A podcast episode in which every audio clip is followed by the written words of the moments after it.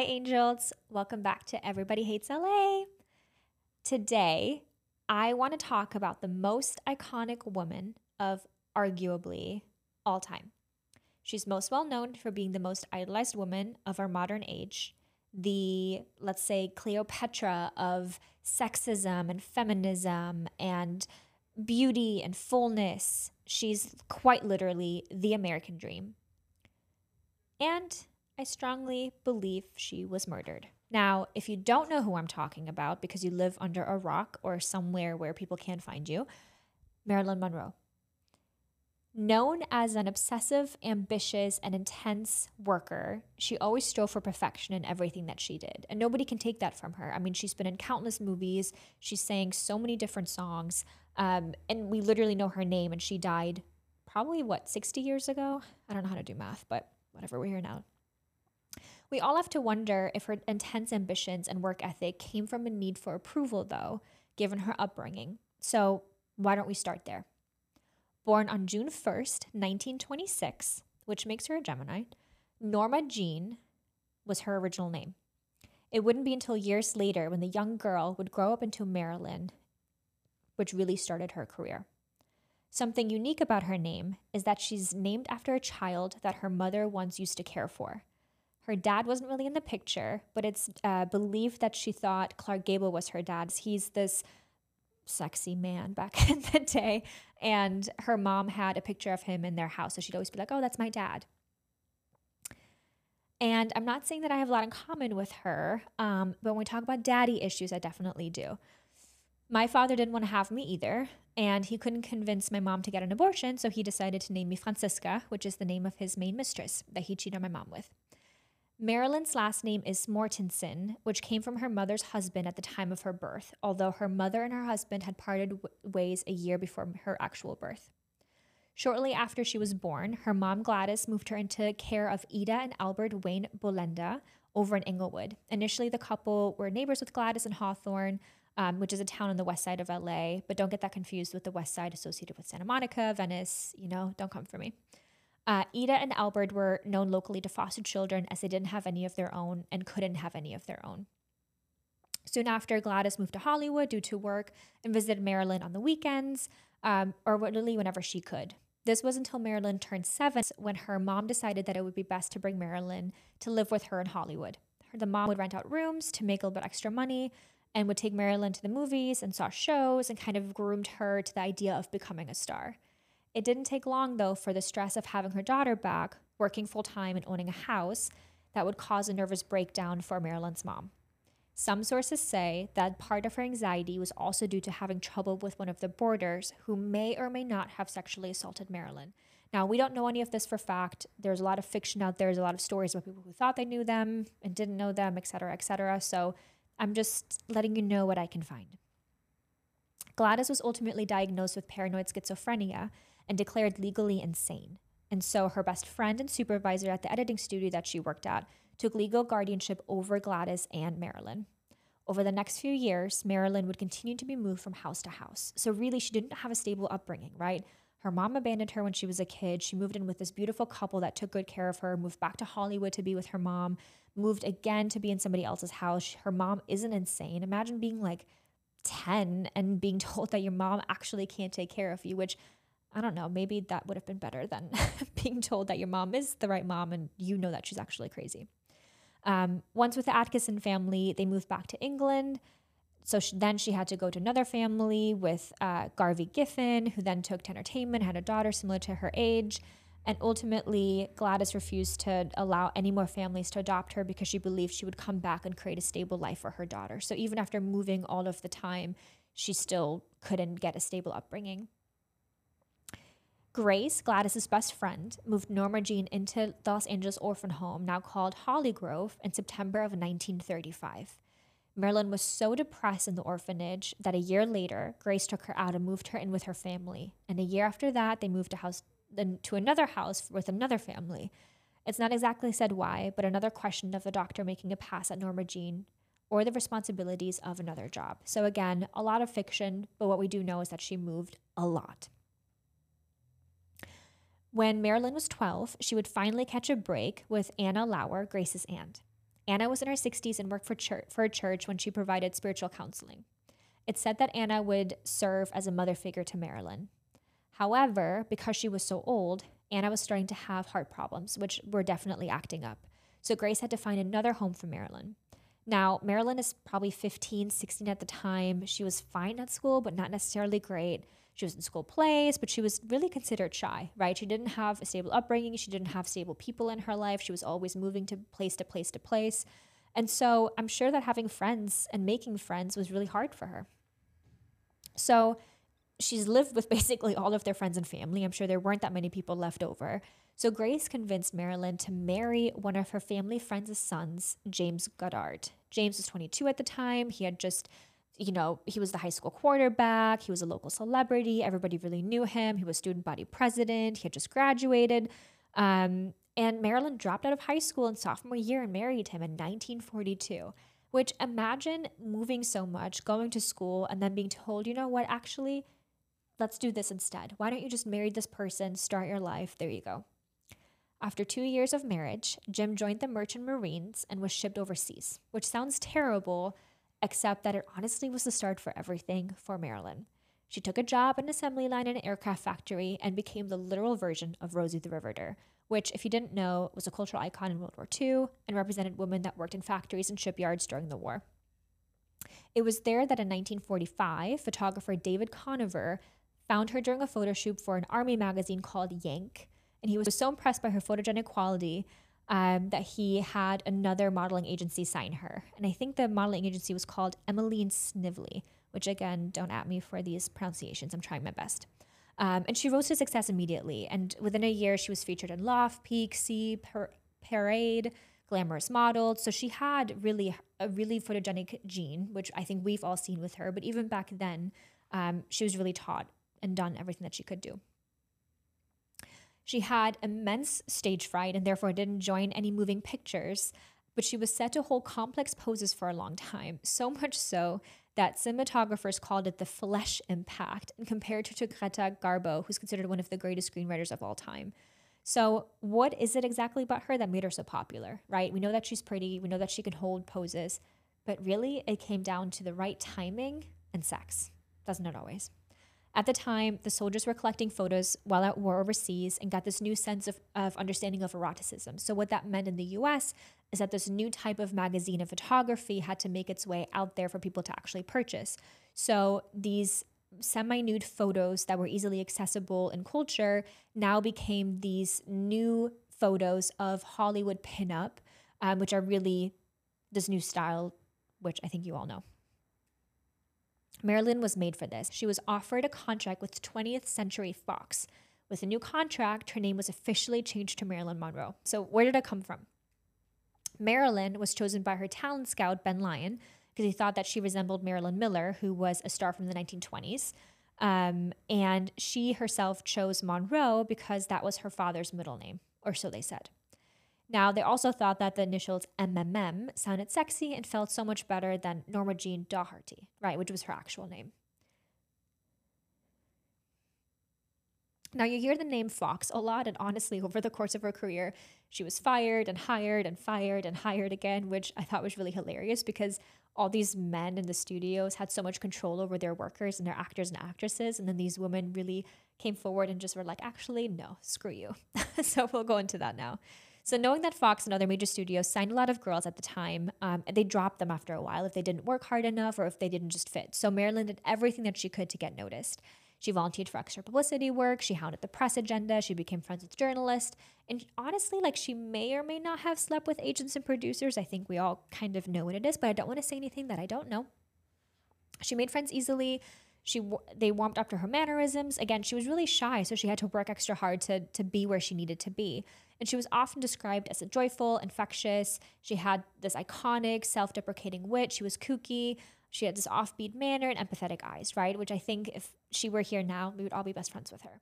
Um, but none of that got her anywhere. So in 1948, she was dropped by Fox, as I had just said, and Columbia. MGM wasn't interested. Many of the studios just said that she was sexy, but like a big breasted blonde, right? What are they going to do with her?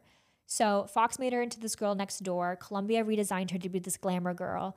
And so when those roles didn't work and the movies weren't working because everything was changing, she decided to make herself into the sexiest actress in Hollywood. She went to acting school for two years. She spent so much money on acting school and modeling and photos and all of these things that she wanted to teach herself that she it's often said that she didn't have enough money for food or even her rent. But it all worked out. In 1948, she met Johnny Hyde at a Hollywood New Year's Eve party. Johnny was the VP of Williams Morris Agency. You might have heard of it. And he thought, and they said that, and thought he saw immediate star quality in her. Now, I think he's kind of gross. And by kind of, I mean really gross. He's old. Yes, he's successful, but like you're a white man in Hollywood who's making it. And he definitely suffered from a heart condition and wanted to have a young lover to make him feel loved again. Regardless, he promoted her tirelessly. He introduced her to all of the important people in Hollywood. It was good to be seen with him, and she made it, right? And at the time, she had so much practice kind of shooting herself and with modeling and acting and publicity that she really made everything work for her and she was incredibly smart like i don't know if nowadays anybody's working as smart as, as she like did back then eventually uh, she got her breakout role in the asphalt jungle playing a young mistress of an aging lawyer for a criminal gang and hyde called in a favor to get her cast in fox's all about eve she completely shone in all of those films she was working with all these incredible actors and actresses of the time um, and she was working with them, right? So she had this all star cast. She joined films that were winning Oscars. She started to get noticed. Um, so all of her work was paying off, and the execs began to notice her. And her career continued to climb steadily, not for a lack of people trying to obstruct her.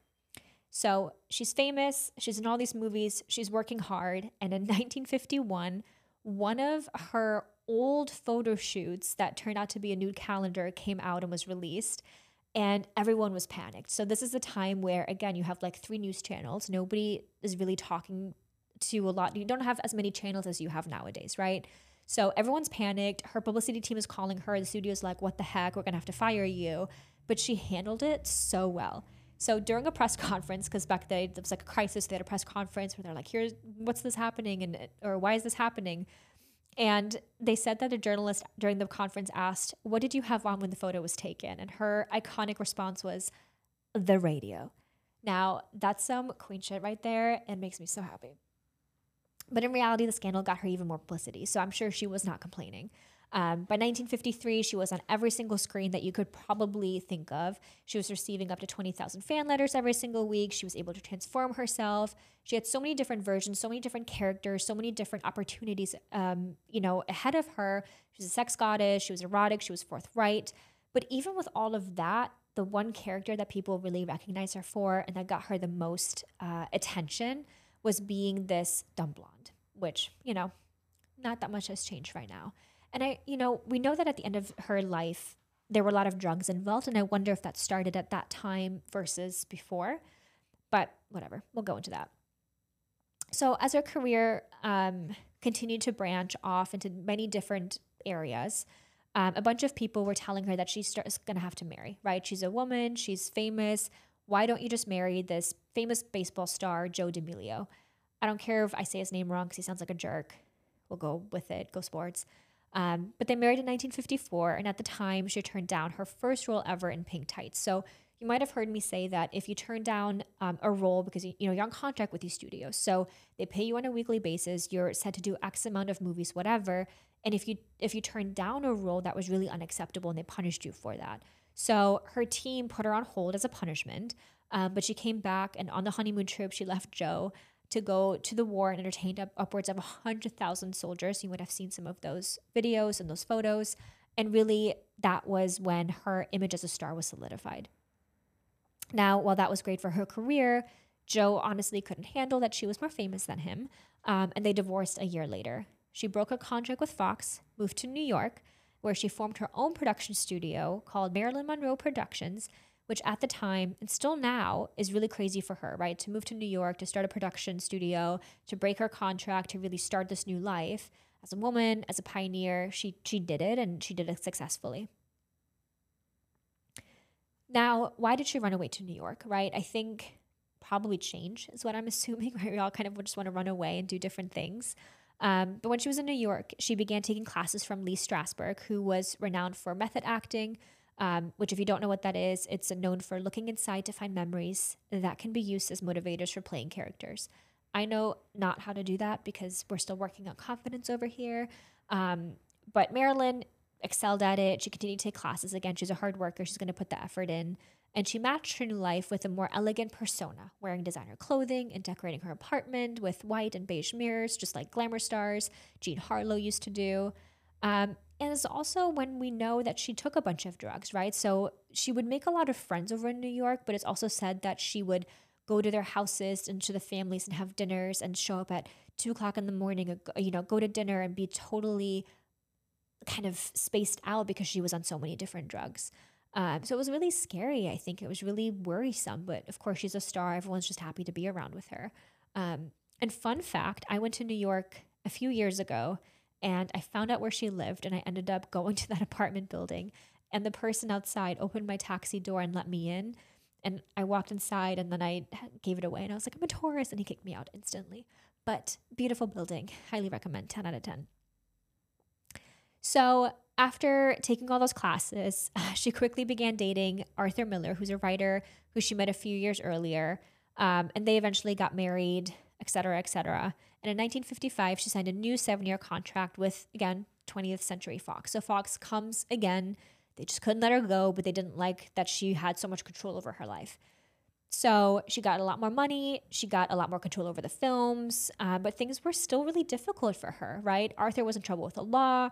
Their marriage was declining. Marilyn was having trouble falling asleep. Again, she's addicted to drugs now. She's addicted, probably, honestly, like I would even argue, like mixing drugs with alcohol. Like there's just there's just a lot of trauma there that I think she wasn't dealing with, and she probably just tried to overwork herself to forget everything, and it just kept on coming back and back and back. And over the next few years, she experienced a few miscarriages. She endured lots of stressful sets, especially the Misfits, where the co star tragically passed away right after it was finished. And honestly, the sets back then, which we'll go into in a different podcast, weren't that safe. Like a lot of people had paintings, like they had paint on them that was actually toxic to them. They had to be in their costumes for hours and hours and hours at a time, which just isn't healthy for you and it's going to hurt anybody. Um, and in November of 1960, Arthur and Marilyn divorced, and that's when she became suicidal. And it was probably one of the most pivotal moments of her life because they moved her into the Payne Whitney Clinic in New York in the psych ward and told her that she had to go into isolation.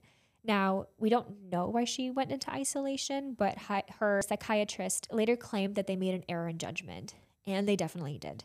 So, while she was in the psych ward, Marilyn managed to call Joe, who had her freed, and moved to a private room of another hospital. And for the next few months, they'd rekindle their romance, and Marilyn would go back and forth from Hollywood to Florida to New York, back to Hollywood, back to Florida. Um, and there was just a lot of controversy and confusion over her life for a few months. And it just seemed like nobody really knew what was going on. She didn't know what was going on. Um, but really, somewhere in there, she met the Kennedys and had some sort of relationship with them until the summer of 1962 when she died or was killed. Some narratives claim that she killed herself because she couldn't get the love that she desired. Others say it was just a tragic overdose. Now, there are some rumors that she did keep a diary of Kennedy's musings and was going to expose them, so someone had to come and take care of her, quote unquote. So let's go into that theory and look at what we know. And it's not, honestly, it's not that much. We know that on May 19th, 1962, Marilyn was invited to Madison Square Garden to attend a fundraiser and early birthday celebration for President John F. Kennedy. We know that she sang happy birthday to him in the sultry voice. I think all of us know what that sounds like. And we also know that both parties were invited to multiple events previous to this. So um, it's not confirmed that they ever actually met. Like there are some photos of each party being at certain events with their spouses, never of them actually musing together. Um, but there is one event in 1962, um, about a few months before she actually died in March, when Marilyn was said to be in Palm Springs for a party of her close friend. And somebody overheard a conversation that appeared to be Kennedy's voice. Um, it's rumored that Kennedy may have been at the same party. Maybe he got a massage for his bad back. All of that checks out, but it's really not confirmed. And it's hard to say, right? We know that Marilyn loved, again, she loved press. She loved kind of secrets. So even if it wasn't an actual affair, maybe it was just, you know, they were both good looking people. It's not uncommon for two good looking people to kind of get together and do what they're going to do. So it's all just hard to say. What we do know is that the phone records the day of her death and lots of evidence around her death disappeared, right? So, is that due to fans taking advantage? Is that due to some weird things happening in her life? Or maybe some powerful figures being in her life that don't want to get found out? We do know that the police didn't do a proper investigation and no real information was gained. So, Marilyn. She lives in the fantasies of millions of people. She's an icon of glamour, beauty, and rebellion. She was the ultimate act of self presentation in the 21st century and so incredibly smart. Her story is one of enrichment and endless possibilities, plots, characters, events. She literally created all of these characters for herself. And I think that, you know, while we can't answer her death or what happened the day that she died, I think we can find ourselves grateful to have her symbolism in our life and to aspire to. So let me know what you think. I'm really sad now, but I'm also really happy because I love Marilyn. But um, thank you all so much for listening. Thank you all so much for watching. I'll catch you next time.